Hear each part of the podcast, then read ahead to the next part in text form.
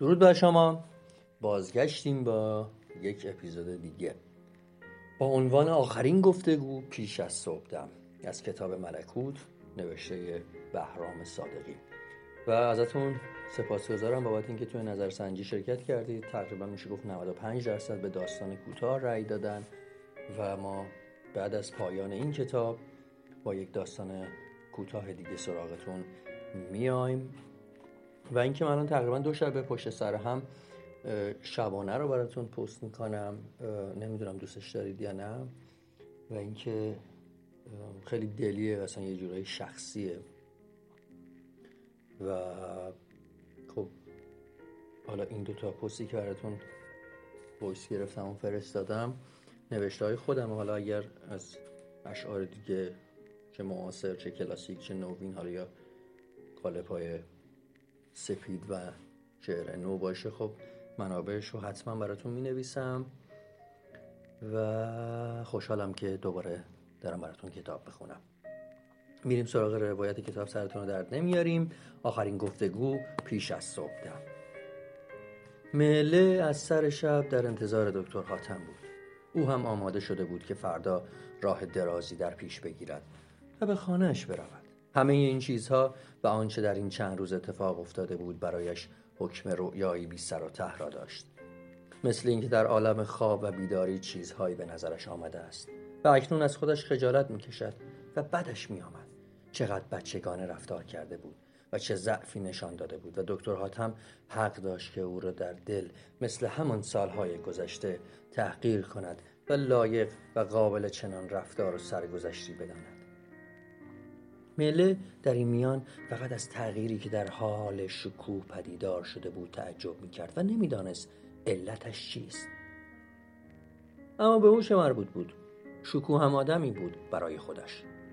فردی از افراد بشر و می‌توانست و حق داشت که تغییر کند. خوشحال شود یا ناامید باشد. و میله مگر انسان بود؟ و اگر می‌توانست که خودش را با این حال لابلای بشرها جا بزند و با مقایسه های خود آنها را بسنجد. مله گفت بفرمایید. ضربه بر در خورده بود. دکتر آتم به درون آمد. نگاه آن دو برای مدتی کوتاه به هم افتاده و شک و سوء زن لحظه در فضای اتاق موش زد. میله گفت خیلی خوب. جن را درآوردید؟ دکتر آتم به همین زودی در صندلی راحتی فرو رفته بود. جواب داد شما از کجا فهمیدید؟ شکو برایم خبر آورد. شکو راستی این شکو کیست؟ شما تا به حال به من نگفتید با وجود آنکه زیاد اصرار کردم. شما خیلی خسته اید دکتر. مثل اینکه چند سال پیر شده اید واقعا کار مشکلی بود. شما هم گرمتان شده است. در این هوای داغ چطور زیر لحاف و پتو فرو رفته اید چاره ای غیر از این ندارم. من که نمی‌توانم مثل شما روی صندلی بنشینم. من هم چاره جز آن نداشتم. نه بار اول نه بار دوم. از چه حرف می‌زنید؟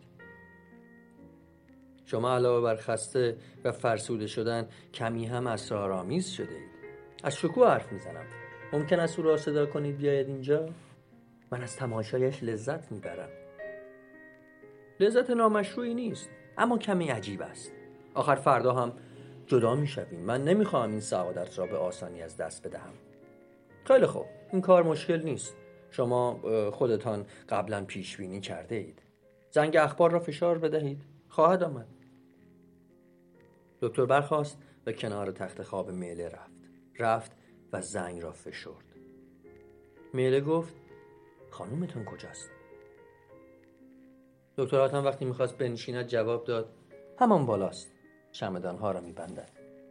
در آهسته باز شد و شکوه به سبکی روحی به درون لغزید. از کنار دیوار خزید و همانطور که دستهایش را به دیوار میمالید در کنجی جا گرفت. نگاهش از دکتر حاتم به مله میافتاد. مله گفت آقای دکتر می‌خواستم با تو بیشتر آشنا بشوند. به ایشان سلام کردی؟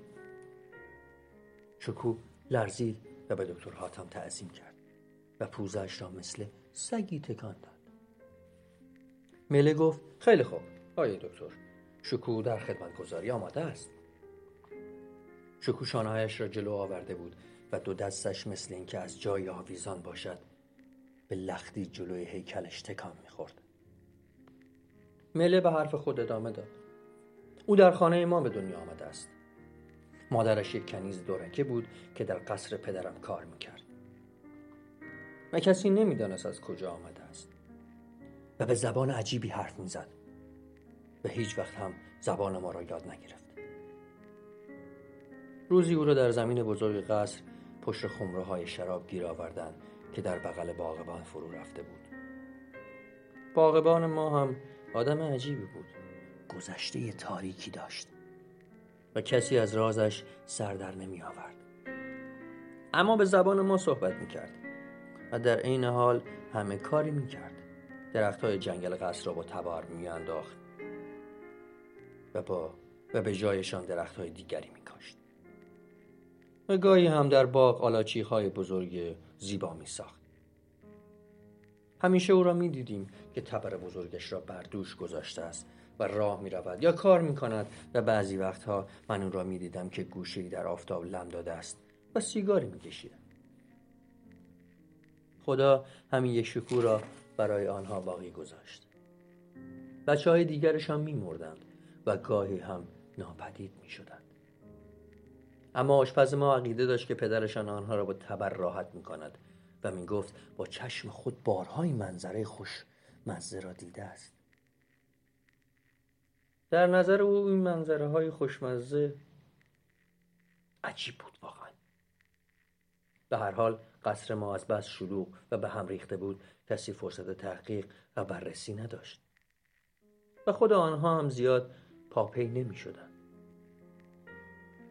بعید نیست چند تا از بچه هایشان الان در گوشه و کنار مملکت پراکنده باشند و بالاخره بالاخره یک روز کنیز پیر سکته کرد و مرد. فردایش باغبان باغبان خودمان را هم از دست دادیم. قصر را گذاشت و رفت و تا به حال کسی از حالش خبر ندارد. این سرگذشت شکو و خانوادهش بود. شکو بزرگ شد و من او را برای خودم انتخاب کردم چون وفادارتر و فداکارتر از او سراغ نداشتم. دکتر آتم در این مدت دراز با نگاهی سوزان و نافذ به شکو خیره شده بود. شکو از وقتی که سخن به مرگ مادر و فرار پدرش کشیده بود آهسته میگریست و لبهایش تکان می‌خورد و بدنش میلرزید. دکتر آتم گفت می‌تواند برود. او سزای خود را پیش از این دیده است. میله به شکو رو کرد و گفت چیست؟ موضوع چیست؟ اما چنان رنج و غمی در صورت او دید و نگاهش را چنان ملتمس یافت که ساکت شد. شکو اشکایش را با آستین پاک کرد و همانطور که خودش را به دیوار میکشاند نرم نرمک به در نزدیک شد. دزدانه نگاهی به دکتر هاتم انداخت و ناگهان مثل تازی شکاری که رها شود در تاریکی گریخت. در پشت سرش به هم خورد و نیمه باز ماند. دکتر حاتم آه کشید و عرقی که بر پیشانیش نشسته بود پاک کرد و گفت معذرت می‌خوام شما را بیهوده زحمت دادم. میله گفت خیلی خوب فراموش کنیم از خودمان حرف بزنیم. من دیگر نمی‌خواهم دستم را قطع کنم. می‌دانستم یعنی چند دقیقه پیش فهمیدم به شما تبریک می‌گویم. تبریک؟ تبریک می‌گویید؟ واقعا خوشحال هستید؟ تقریبا زیرا من طبیب هستم و وظیفه طبیب قطع اعضای فاسد است و نه سالم. از آن گذشته فردا این شهر را ترک خواهم کرد. البته نه برای اینکه شما هم از اینجا می روید زیرا به هر حال مهمانخانه می توان پیدا کرد بلکه برای زودتر رسیدن. به کجا؟ به خانه و زندگی؟ بله به زندگی. چرا من حق نداشته باشم مثل دیگران لذت ببرم؟ از آفتاب و محتاب استفاده کنم سرخیز شوم غذا بخورم زن بگیرم و لباسهای خوب بپوشم. آه هیچ کس این حقوق را از شما سلب نمی کند خودتان دست و پای خودتان را بریده و سالها در دخمه ها به سر بردید و غذا و لباس و آفتاب را بر خود حرام کردید. برای اینکه نمی توانستم پیشتر از این نمی توانستم دکتر. شما باید مفهوم واقعی نتوانستن را درک کرده باشید. چون ما به هر حال در چند تکه با هم اشتراک داریم. و این بسیار جالب است. لاقل در جاهایی می توانیم به هم نزدیک بشویم. شما هم مثل من از بعد از ظهرها وحشت دارید و نمی‌دانید چگونه آن ساعت شوم و دلهور انگیز را بگذرانید. شما هم گرفتار کابوس و بیخوابی و حالات متضاد هستید. شما هم همیشه با خودتان در جنگید. و همانطور که بارها گفته اید نمی‌دانید که زمین را باید قبول داشت و یا آسمان را. و پناهی و رفیقی هم ندارید. کسی نبوده است که روزی حتی به حرفتان گوش بدهد. چه رسد به اینکه گرهی از کارتان باز کند و جوابی به مشکلاتتان بگوید. و حالا می توانید؟ آیا واقعا می توانید؟ بله دکتر باید بتوانم. زیرا فرصت بسیار کوتاه است و به زودی خواهم مرد. آمدن من به اینجا و دیدار شما اگر هیچ فایده ای نداشت دست کم توانست در بروز رستاخیز روح من موثر واقع بشود. رستاخیزی که به ناچار روزی میبایست پیش بیاید چون من از خودم اطمینان داشتم. خودم را می شناختم و می دانستم که محال است غرور و مناعت و ایمانم یک سر از دست برود. نزدیک است که به شما حسد ببرم. شما از چیزهای خوبی حرف می‌زنید؟ غرور اطمینان اعتماد. و چه ایمانی به نیروهای درون و به شخصیت خودتان دارید؟ حالا سوالی دارم. کینه چطور؟ آن را در خود کشتم. زندگی پاک و آفتابی با کینه و بدی سازگار نخواهد بود دکتر حاتم اندکی سکوت کرد و پس از آن با لحنی سنگین و کوبنده پرسید چگونه کشتید مله آشکارا لرزید دکتر حاتم کوبنده تر و سمگین تر گفت سردتان است؟ آن هم در این شب گرم؟ مله دندانهایش را سخت به هم فشرد و از میان آنها گفت با مشقتی باور نکردنی او را کشتم فکر می‌کنید به همین سادگی آسانی بود؟ نه نه این فکر را نمی کنم اما چه لزومی داشت؟ چشمهای میله سرخ و ملتهب شده بود دکتر آتم گفت بدون او چگونه زندگی برایتان قابل تحمل است؟ در زندگی همه چیز باید وجود داشته باشد. مله که هنوز میلرزید جواب داد. من از کینه حرف می زدم آیا شروع یک حیات تازه با کینه ورزیدن جور در می آید؟ و من همه را بخشودم. حتی او را. او را بخشودم و فراموش کردم. دکتراتم گفت نمی‌پرسم که این او کیست. چون امشب زیاد فضولی کردم. کنجکاوی طبیعی است اما شما نمیشناسیدش. خیلی خوب پس بگذارید من این چیز طبیعی را به حد وفور داشته باشم.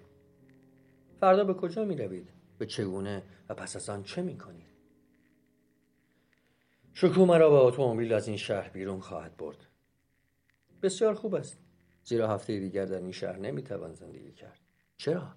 مگر چه اتفاقی خواهد افتاد؟ دکتر آتم لبخند زد. میله گفت پس شما همه کارید؟ طبیب و غیبگو و شاعر و لابد فیلسوف. این بار نوبت دکتر حاتم بود که اندکی مرتعش بشود. هر دو به هم خیره شدند و لحظه سکوت در آینه قدی و ماه و ستاره های سقف برق زد. سرانجام دکتر حاتم به سخن درآمد. شاعر و فیلسوف. مگر من برایتان چیزهای بیمنی خواندم و یا سرتان را با حرفهای بی سر به درد آوردم؟ نه طبیعی است. هر پزشکی هم به خودی خود کمی هم غیبگو و شاعر و فیلسوف است. پس گوش کنید. این شهر کوچک قشنگ مبدل به گورستان کوچک و قشنگتری خواهد شد. دوستان این پایان اپیزود بود. فردا دوباره سراغتون میایم. مراقب خودتون باشید. بدرود.